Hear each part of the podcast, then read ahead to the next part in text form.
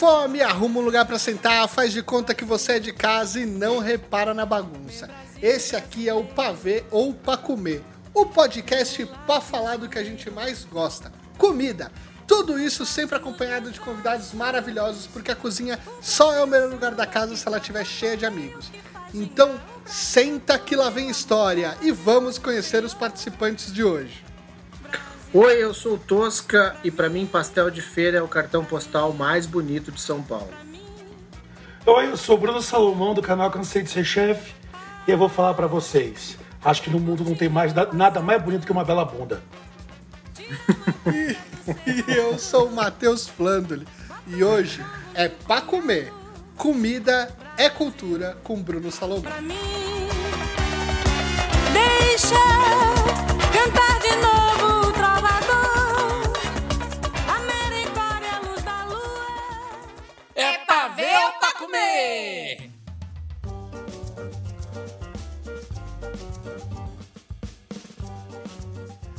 Bruno Salomão é um demônio que deixou de ser publicitário para virar chefe em 48 horas. Cansou de ser chefe e se transformou em youtuber. Não entendeu nada do que eu disse? Então é só ouvir o episódio 15 deste podcast que você vai conhecer toda a história deste maranhense que não tem papas na língua e consegue unir história, humor e culinária em um único canal. Se você já conhece esta personalidade, sabe que em seus programas de comida brasileira, principalmente o Égua Doido, além de muita comida afetiva, tem muita história. E não é para pular a parte de história, viu? O Cabra já viajou 24 dos 26 estados deste país. Então, para continuar, então para continuar o mês de aniversário deste podcast e atendendo a pedido dos nossos ouvintes, esse miséria tá aqui para falar com a gente sobre algumas histórias de comida e culinária brasileira. Bruno, muito obrigado por mais um programa Delicious. Ah, não ficou tão ruim não, viu, Matheus? Já vi muito piores. Vou te falar uma coisa. A situa lá a situação não está buena para minha cara. Está não cal calamitosa. Está calamitosa. Outra coisa, desgraça. São 27 no Oeste do país, demônio. 27, é verdade. 26 é teu Dá zero para mim. A gente sempre esquece do Distrito Federal. Nossa, que é. absurdo. Gente, eu queria agradecê-los por mais uma vez me receber aqui na casa de vocês, no canal de vocês, no podcast de vocês, que agora estou sendo gravado em minha intimidade, logo dois dias depois da qual eu simplesmente caguei a minha cara. Estamos há um mês e meio com tudo trancado aqui em Campinas, e aí, ou seja, estou sem barbeiro, meu barbeiro está em casa também. O que, que aconteceu? Fui Bruno, você, você consegue, você consegue dar aula de cozinha, você faz evento para duas, cinco mil pessoas, você consegue fazer a sua barba. Mas esse Mas bigode tá ficou um bigode incrível. Nossa, eu tô invejando que eu não fiz Olha, já ganhei barba. muitos nudes por conta dele, viu? Esse bigode tá, olha, vou te contar, assim, Tá profissional. Não sei se tu sabe fazer a barba, agora um bigode bem feito tu sabe fazer. Pelo amor é de Deus, isso. Eu tô parecendo com aquele personagem do. do, do, do como é o nome? Do pica-pau, o Leôncio. O Leôncio. É, mas assim, não existe uh, ter bigode e não virar um personagem. É, o Toscão Belchior. Pior. É, eu... Belchior. Hoje eu tô bem o Fiuk, né? Porque a bandana. Você tá bem Fiuquinho mesmo hoje. Ah, não Quer fui dizer, só então eu você que eu falei. Eu falei, então, eu falo que, eu... que você é fã de BBB. É eu, eu, eu, gosto. Aí eu sou bastante, do... eu tenho como peidar na TV. Eu, eu gosto muito e gosto Ai, também do filho do Fábio Júnior. Mais do que do Fábio Júnior. Não fale isso, pelo amor de Deus. Fábio não, Júnior, eu gosto então, muito do Fábio é quase uma entidade brasileira. É verdade. Não, ele é ele faz parte do folclore brasileiro, das calcinhas a enfermeira, a enfermeira vacinou o Fábio Júnior e ficou emocionada de vacinar ele. Porque é Mas isso, ele é uma é. entidade. Eu teria é voado em cima dele. Eu não sabia nem pô dessa pandemia. Eu tinha agarrado aquele homem de qualquer jeito, meu irmão. E Eu já disso- fui num show, eu já fui num show dele e tirei foto com ele, ou seja, Tá louco. Pense na vida. É, Não, eu fui, no, eu fui num estúdio, eu tirei foto dele porque ele tava gravando, cara. Mas ele é maravilhoso. Realmente, quando ele chega, assim, tipo, ele já chega em câmera lenta, sabe? Incrível. É, é, ele sabe usar o sex appeal daquele, dele, né? É.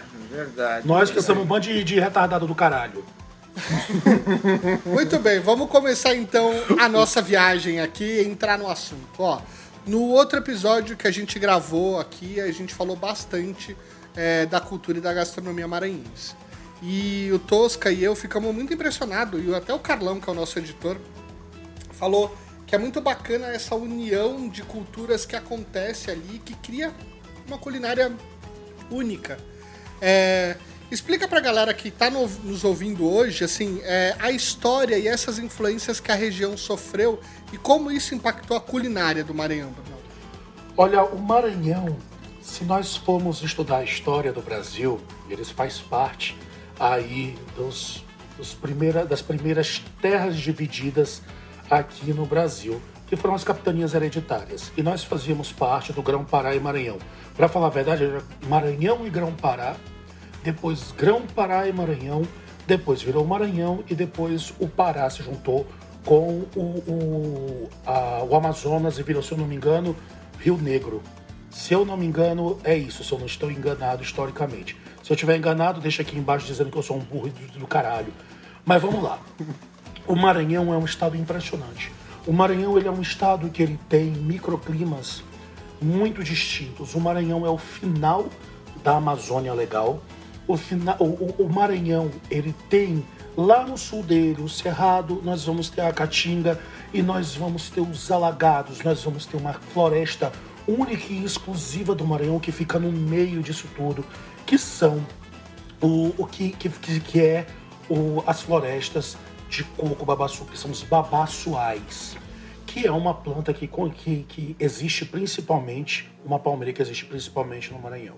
Maranhão, ele faz divisa com outros três estados, Tocantins, Pará e ah, Piauí, e ele tem um- uma extensão gigantesca. O Maranhão é um, é um estado muito comprido. Agora, quantos quilômetros ele tem, eu não vou me lembrar agora.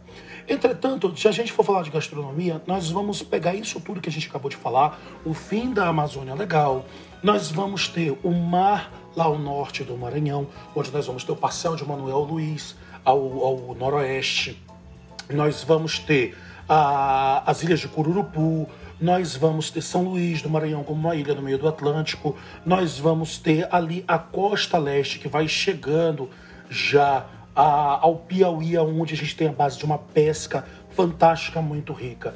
Nós vamos ter essa Amazônia legal, onde a gente vai ter uma parte frutífera, a gente vai ter uma parte de muita chuva no Maranhão, uma chuva que demora seis meses, são seis meses com chuvas intensas e seis meses de estiagem.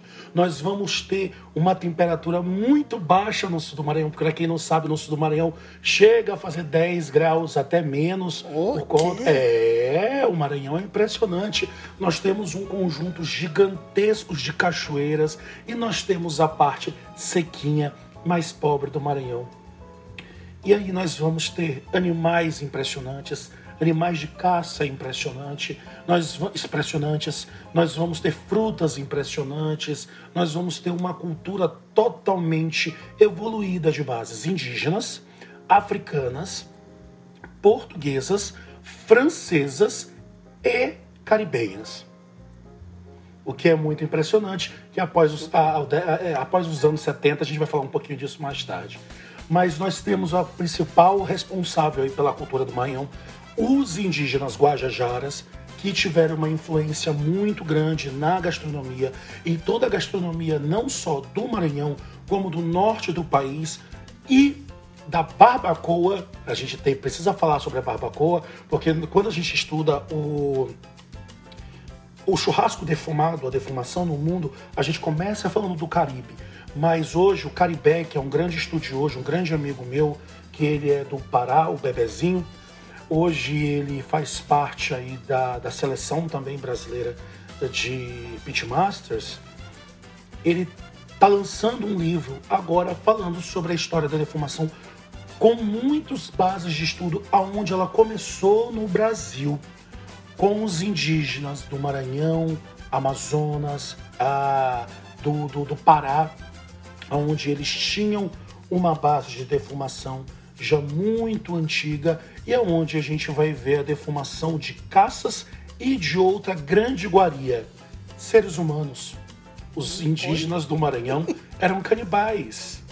Uau. E aí nós, exato, e aí nós vamos ver os colonizadores chegando a partir de 1500 aqui no Brasil, desbravando toda essa costa a partir da Bahia, chegando ao norte do Maranhão. E a segunda, a segunda carta de Pero Vaz de Caminha, ele já manda a carta dizendo que encontrou uma ilha.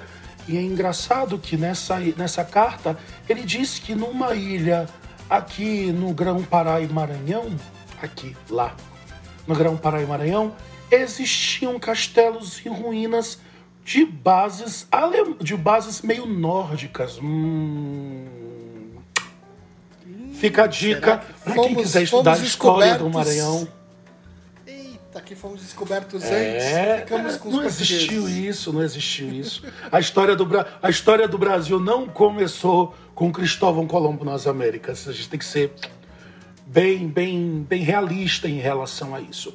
E aí nós vamos ter os portugueses chegando, a gente vai ter a divisão das capitanias hereditárias, o Grão-Pará e o Maranhão sendo quase que um país separado, já que ele tinha uma força política de produção muito grande, muito excepcional e uma dificuldade de ser atingido muito grande, porque ele era muito longe. E aí nós vamos ter quase que ele ali inoculado naquela parte do Brasil.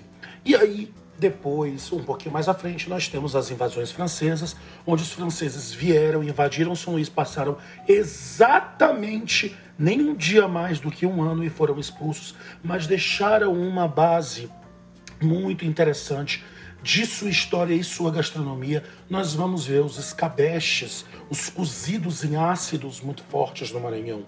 Nós vamos ver a utilização de frutas ah, ah, na alimentação salgada do maranhense. Nós temos um grande, eu acho que o maior de todas as nossas ah,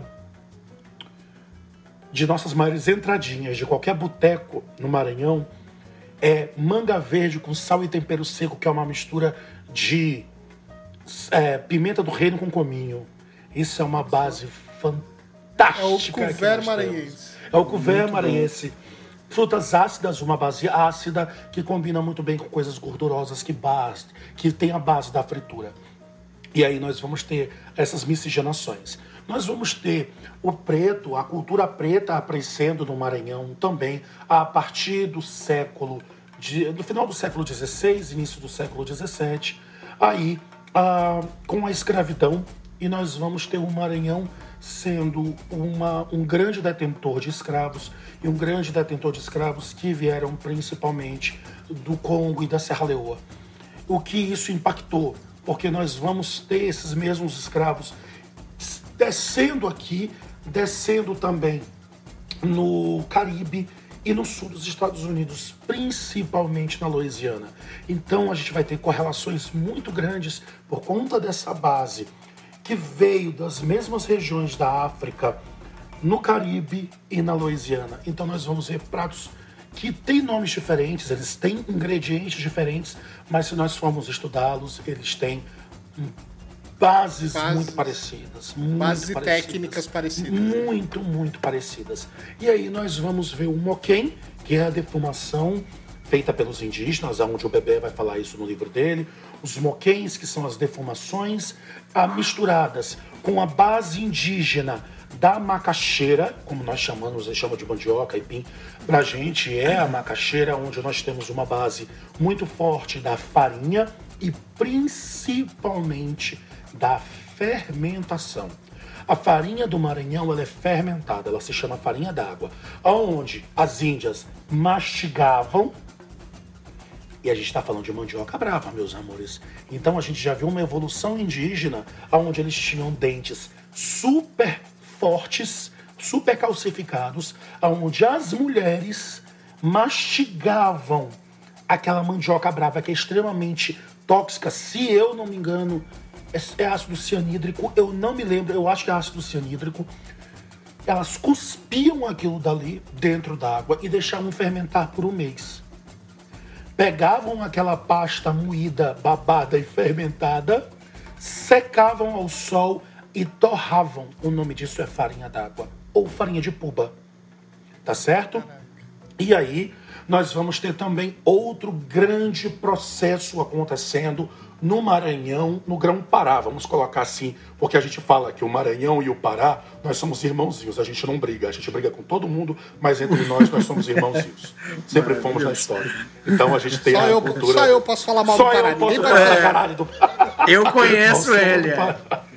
Exatamente. Eu posso falar mal do Pará e do Maranhão, vocês não podem. É assim que funciona.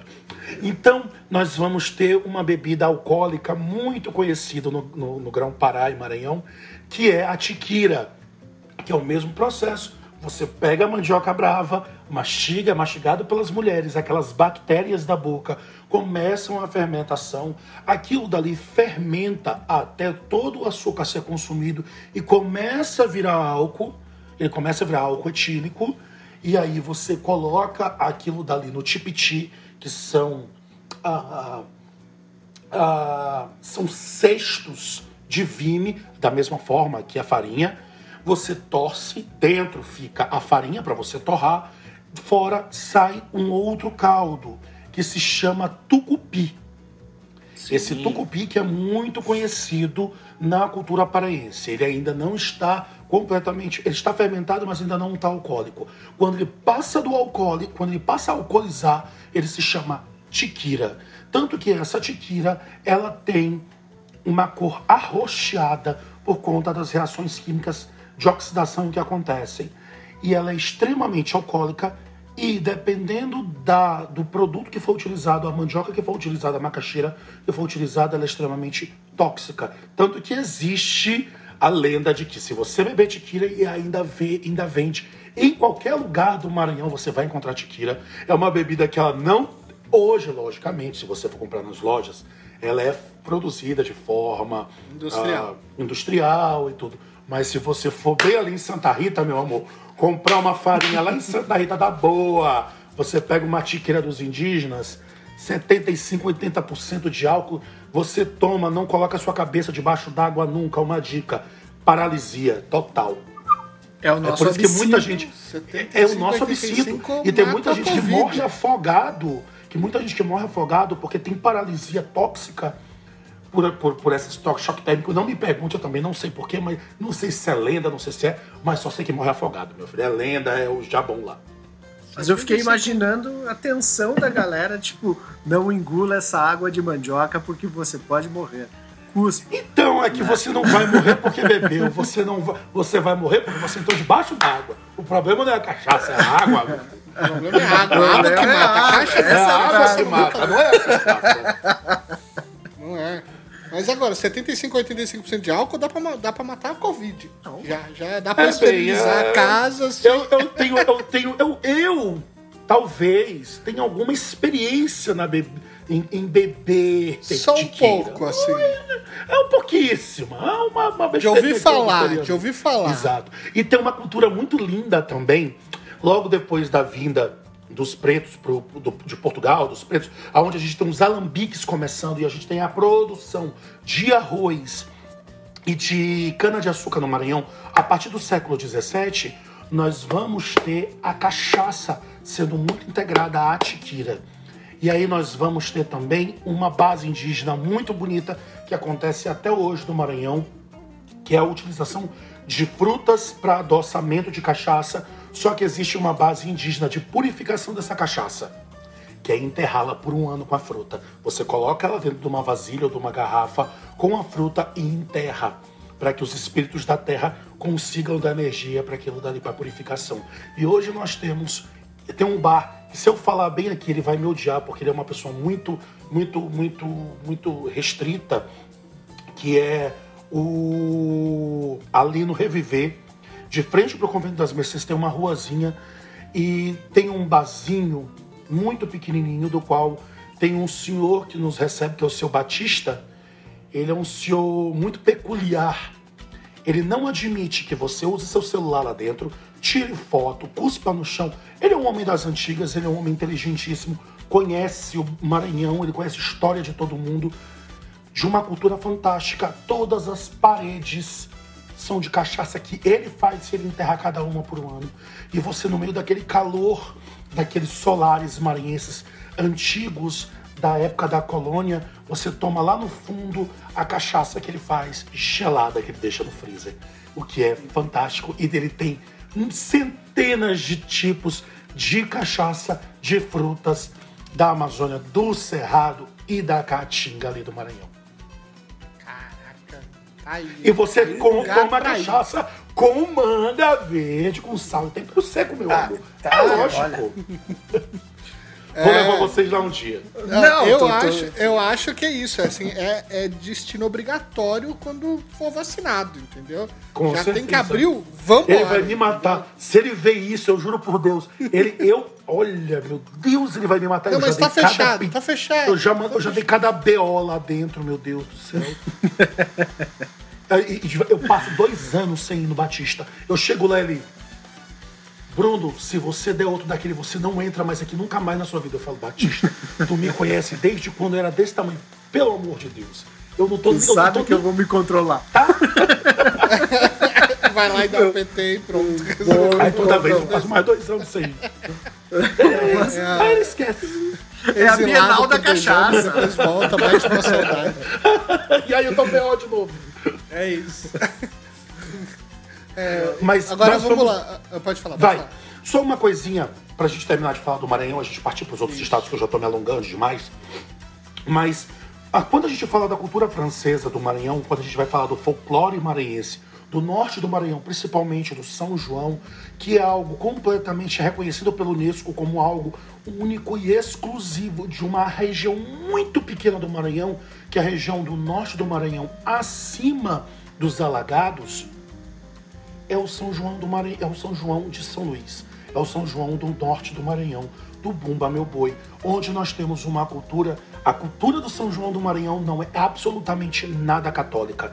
Pelo contrário, ela é extremamente voltada à cultura e às religiões afro-brasileiras. Nós estamos falando do candomblé, da umbanda, do tambor de mina, a e de todas as culturas religiosas aí que vieram da África. E o Bumba Meu Boi, ele vem de uma cultura e de uma história dos indígenas, aonde o branco fez merda, a, o- o- o- to- todos que vieram fizeram merda, digamos. O branco que era o senhor tinha os capatazes que eram negros, os negros pegaram que eram os capatazes. A, a mulher ah, do capataz que é a Catirina, pediu para comer a língua, estava grávida e de desejo, pediu para comer a língua do boi mais lindo do patrão, que era o boi estrela. O pai Francisco, que era o marido dela, que era o capataz, mata o boi, ela come a língua do boi, eles fogem para mata e quem salva toda a história é o indígena brasileiro. Não o indígena, mas as índias. O índio, dentro da cultura do Maranhão, é é representado sempre pelo lado feminino. O Maranhão é um estado muito ah, de uma cultura do sagrado feminino. Isso vem muito, isso é muito bonito no Maranhão. Tanto que no Maranhão, meu filho, homem que se veja com mulher, viu? Homem que faça loucura com mulher, que mulher lá, meu filho, ó. Faca, filho. Pau tora. O Faca na pau bota. tora. E é uma história muito, bom. bonita. E aí nós Era temos a muito cultura legal. do peixe. Nossa comida de São João, que é a nossa comida ah, mais tradicional de vocês, é quentão. canj- Sei lá, vocês têm uma cultura completamente diferente da nossa. Pra mim, meu filho, comida de São João é torta de camarão, torta de caranguejo, vatapá, peixe frito. Hum, Ah, isso sim. Cuchá. Arroz de cuchá, para quem não sabe o que é cuchá, é um cozido feito com folhas da vinagreira, que é uma planta africana, que é uma rosália que veio toda a África para cá E ela também é conhecida, as flores dela são utilizadas muito na cultura do mundo inteiro, que tem um nomezinho. É um chá. É um chazinho que se chama. Agora eu esqueci o nome do chá. Aquele negócio. É. Hibisco. Chá de hibisco. Chá de... Só que no Maranhão nós não comemos a flor, nós comemos as folhas. A folha macerada com camarão seco e gergelim torrado fazia uma pasta chamada cuchá. Que é maravilhoso. hein? E ganhou no gergelim torrado também. Ah, é maravilhoso. A nossa Não, cultura eu- é uma mistura gigantesca. É, eu acho que o Maranhão, a gente, a gente fez uma prévia ali bem pequenininha no primeiro episódio. Acho que hoje você trouxe um pouco mais. Eu acho que o Maranhão merece um episódio inteiro, porque eu acho que a gente tem muita coisa pra Eu passar. também em cada acho, um porque eu só falei de uma partezinha dele. A gente nem Exato, eu tenho certeza absoluta. eu tenho certeza absoluta. A única Mas- coisa que eu sei, que eu falei no episódio anterior, é que é a Jamaica brasileira. E aí agora me Exatamente. veio. Tu falou dos alagados, eu. Alagados, Trench Tal, Favela da Maré. A esperança não vem do mar, vem das antenas de TV. Você sabe o que são. E você sabe de onde vem isso? Não, mas eu fiquei Década- pensando na letra. Década de 70. Os alagados, quando a gente fala do Maranhão, são é o seguinte. São Luís fica numa ah, numa foz, tá certo? E abaixo daquilo dali é tudo alagado. E ali nós tivemos na década de 70, no Pará, no Maranhão, no em no Amapá e no Amazonas, nós tivemos uma influência gigantesca do Caribe. Porque naquela época começaram a chegar ondas de rádio piratas que vieram, que atravessaram os mares caribenhos e chegaram no Maranhão. Eu não sei se você sabe, mas no Maranhão e no Pará nós temos uma parte do Caribe que se chama Parcel de Manuel Luiz. E aí eles começaram a chegar e o, Bra... e o maranhense começou a receber, e o paraense, a receber influência de músicas caribenhas. Nós estamos falando do calypso, do reggae. E aí a gente começa a juntar tudo isso com a cultura. Aí começam a chegar piratas e também navios do Caribe. E a gente começa a ter trocas de CDs da bossa nova, do samba, com a troca com os CDs de reggae e de zouk, de ah, do calypso e a gente começa a desenvolver uma mistureba que nós vamos ter o quê? A lambada, nós vamos ter o reggae brasileiro, nós vamos ter todo aquele emaranhado musical que no caso, antes disso, tiveram as guitarradas e aí nós vamos ter todos esses, esses gêneros musicais acontecendo a partir da década de 70 no Pará, Maranhão, a Nas ondas do rádio. nas ondas do rádio e da TV, meu amor, chegando aí de forma pirata, mas aqui estamos nós. Como a Jamaica É brasileira. A Eu Jamaica acho, brasileira. eu, acho, eu acho que é isso. Eu acho que tem muita coisa pra gente aproveitar. Então já vai ficar aqui. A gente já vai um, um convite pra gente fazer um terceiro episódio que seria só de culinária maranhense. A gente poder O emaranhado do Maranhão. Um emaranhado do Maranhão. Mas ó, saindo dali, visitando o irmãozinho ali, região norte, Pará, é, Amazônia, enfim, a gente tem uma, uma, né, uma floresta e uma disponibilidade também de uma série de plantas, frutas, bichos que devem influenciar muito a culinária da região. Você me conta um pouco como quando você sai do Maranhão e você vai para a região norte, o que que muda ali? O que que você tem Tudo. de especial ali dentro? Tudo. Eu tive a oportunidade de trabalhar no Pará, em Orilândia, Paragominas, e foi Orilândia, Paragominas e. Ah, esqueci o nome da outra cidade, meu Deus do céu. E Santarém. E o que, que aconteceu? Você vê uma diferença muito grande. Quando eu te falo que o Maranhão é o final da Amazônia Legal, é que ele está no finalmente mesmo. Só que quando você vai pro Pará, você tá no meio da floresta amazônica. Chuva todo dia, um calor. Os insetos parecem cavalos alados. É uma coisa absurda. Só que o que você tem de frutas locais, sabores locais, sabores indígenas. E eu vou te falar que são sabores arquétipos. Eles são sabores puros. O paraense, a gente vai colocar aqui, eu vou colocar um exemplo muito, muito interessante que todo brasileiro, e hoje que é um sucesso no mundo, que é o açaí. O chussara, o açaí. Sim, sim. Aqui vocês tomam ele em forma de sorvete, com guaraná, uma quantidade de açúcar absurda, granola, mel,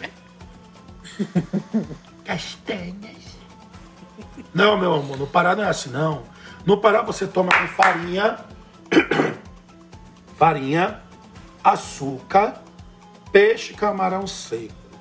Só que ele é extraído na hora. Ele é um extrato forte, violento, de que revive. Aquilo dali, você vai ver, se você for entender, que as quantidades no norte do país de pessoas que têm problema com falta de ferro são quase zero.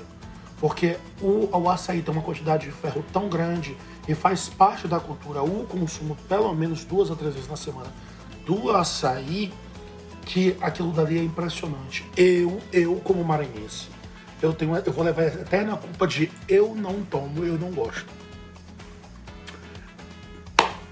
Eu entendo. Tá, né? mas sou uma, ver- é sou uma é- vergonha regional. Mas eu não gosto nem do, do- de tipo daqui, nem do tipo de lá. Eu realmente não é meu paladar. Mas é algo absurdo. E é. E todas as frutas também. Nós vamos ver o taperebá, nós vamos ver a, o, o, o, o murici, taperebá, cupuaçu, a. Como é o nome, gente? É. Bacuri. Nossa, nós temos tantas frutas, nós temos tantas frutas, tantas frutas incríveis que isso influencia tanto que a cultura do Pará ela é muito baseada no frescor, é muito quente no Pará. Então tudo que for gelado, tudo que for frutado, tudo que for ácido é muito amado, muito, muito amado. E nós vamos ter também a mandioca, a macaxeira, como um elemento ah, tétrico e gigantesco aí na cultura. Nós vamos ver em formas de farinha e principalmente na forma do tucupi. O tucupi que é o caldo fermentado da mandioca brava, extraído aí dessa polpa fermentada. Ele é um caldo amarelo onde você tempera e você faz o seu tacacá, que é um caldo onde leva goma de, de, de, de mandioca feito com essa farinha bem fininha. Ah, você vai ter o camarão e você vai ter uma erva do Pará, que é muito conhecida, uma erva do norte, que é muito conhecida, que é o jambu, que dá aquele tremor, aquela dormência na língua, Jambu que é treme. fantástica também. O tacacá, como sendo, pra mim, é um dos pratos que eu mais gosto na minha vida. Eu viajo pro Pará pra comer tacacá, tomar cerveja gelada lá no, no Ver o Peso e comer gente, meu filho. Ó, melhor coisa do Pará. Coisa. E, e Ah, é aí. Bruno, o, aí, obviamente, a gente tem ali Isso é Amapá. Roraima, Rondônia, Rondônia, Tocantins, que estão no entorno dessa grande Sim. floresta amazônica, que é a Amazônia, né, o Amazonas e o Pará. Eles também têm suas diferenças, ele tem suas, suas singularidades? Tem, tem sim, e tem muita singularidade, mas eu não posso falar o Roraima, Rondônia, Acre, a Amazonas, porque eu não conheço. Mas eu tenho algumas, eu tenho algumas, eu recebo mensagens, mas as culturas, elas têm uma, correla, elas têm uma correlação muito grande, muito, muito grande mesmo. Mas tem diferenças, mas eu não posso, eu não tenho direito de falar se eu não conheço. Claro. Mas posso falar do Sim. Tocantins. Tocantins, Fala. que também é irmãozinho nosso do Maranhão e do Pará. Tanto que o Tocantins ele fazia parte do Goiás, ele foi dividido, eu acho que foi no início da década de 80. Se eu não me engano, É, eu, se eu tiver senti isso nos mapas de geografia da escola, que tu Pois tinha é. que riscar o Goiás. Exato. Se eu não me engano, na gente, bruxinha se eu tiver cima. errado, se eu tiver errado, que foi no início das- da, do- do- da década de 80, fala aqui pra mim aqui de baixo, por favor, eu realmente não me lembro. 88, né? 88 que ele separou? 88. Pronto, foi no- em 88 que ele separou. Isso aí. Maravilha. E aí nós vamos ter, nós vamos ter o, o, o, o Tocantins, e eu acho isso fantástico, porque a cultura dele, ele, a gente pensa, ele era do Goiás, mas ele não tem uma cultura quase nenhuma goiana. Ele tem uma cultura do Maranhão e do Pará. Muito forte, muito forte. E do Tocantins também. Muito forte. O Nordeste influenciou muito o Tocantins.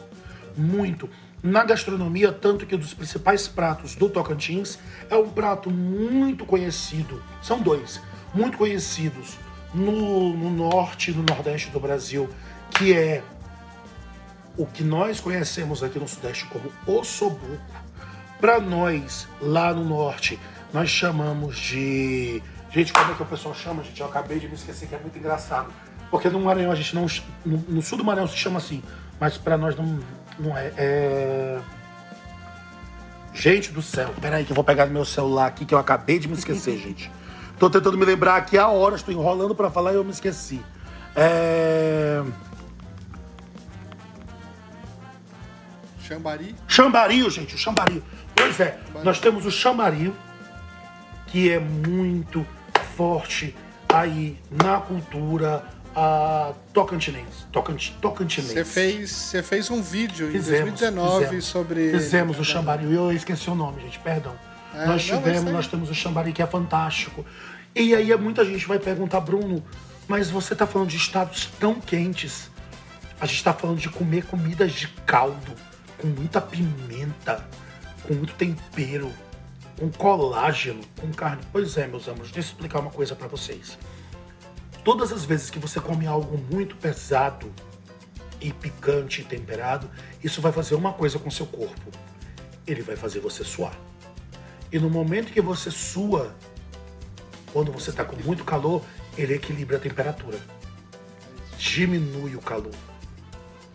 E é esse, além de energia. Seu corpo precisa de muita energia no calor. E a gente não está falando de energia para você ser turista e banhar as águas do rio, do, do, do, do lado do Tocantins. A gente está falando de quem vai trabalhar, meu amor. A gente está falando de quem vai rebolar a bunda. A gente não tá falando de quem vai banhar na Araguaia. A gente tá falando para quem vai rebolar a bunda e trabalhar. Carregar peso, carregar coisa, carregar saca, produção de, de, de isso, produção daquilo. E vai pro mundo. Energia e temperatura. É pra ver ou pra comer? O Brasil é tão gigante que a gente não conseguiu nem chegar na metade, né? Então, ó, fica atento que quarta-feira sai a segunda parte deste episódio. Um beijo e até a próxima. Tchau. Meu Brasil brasileiro, meu mulato insoneiro, vou cantar-te nos meus versos.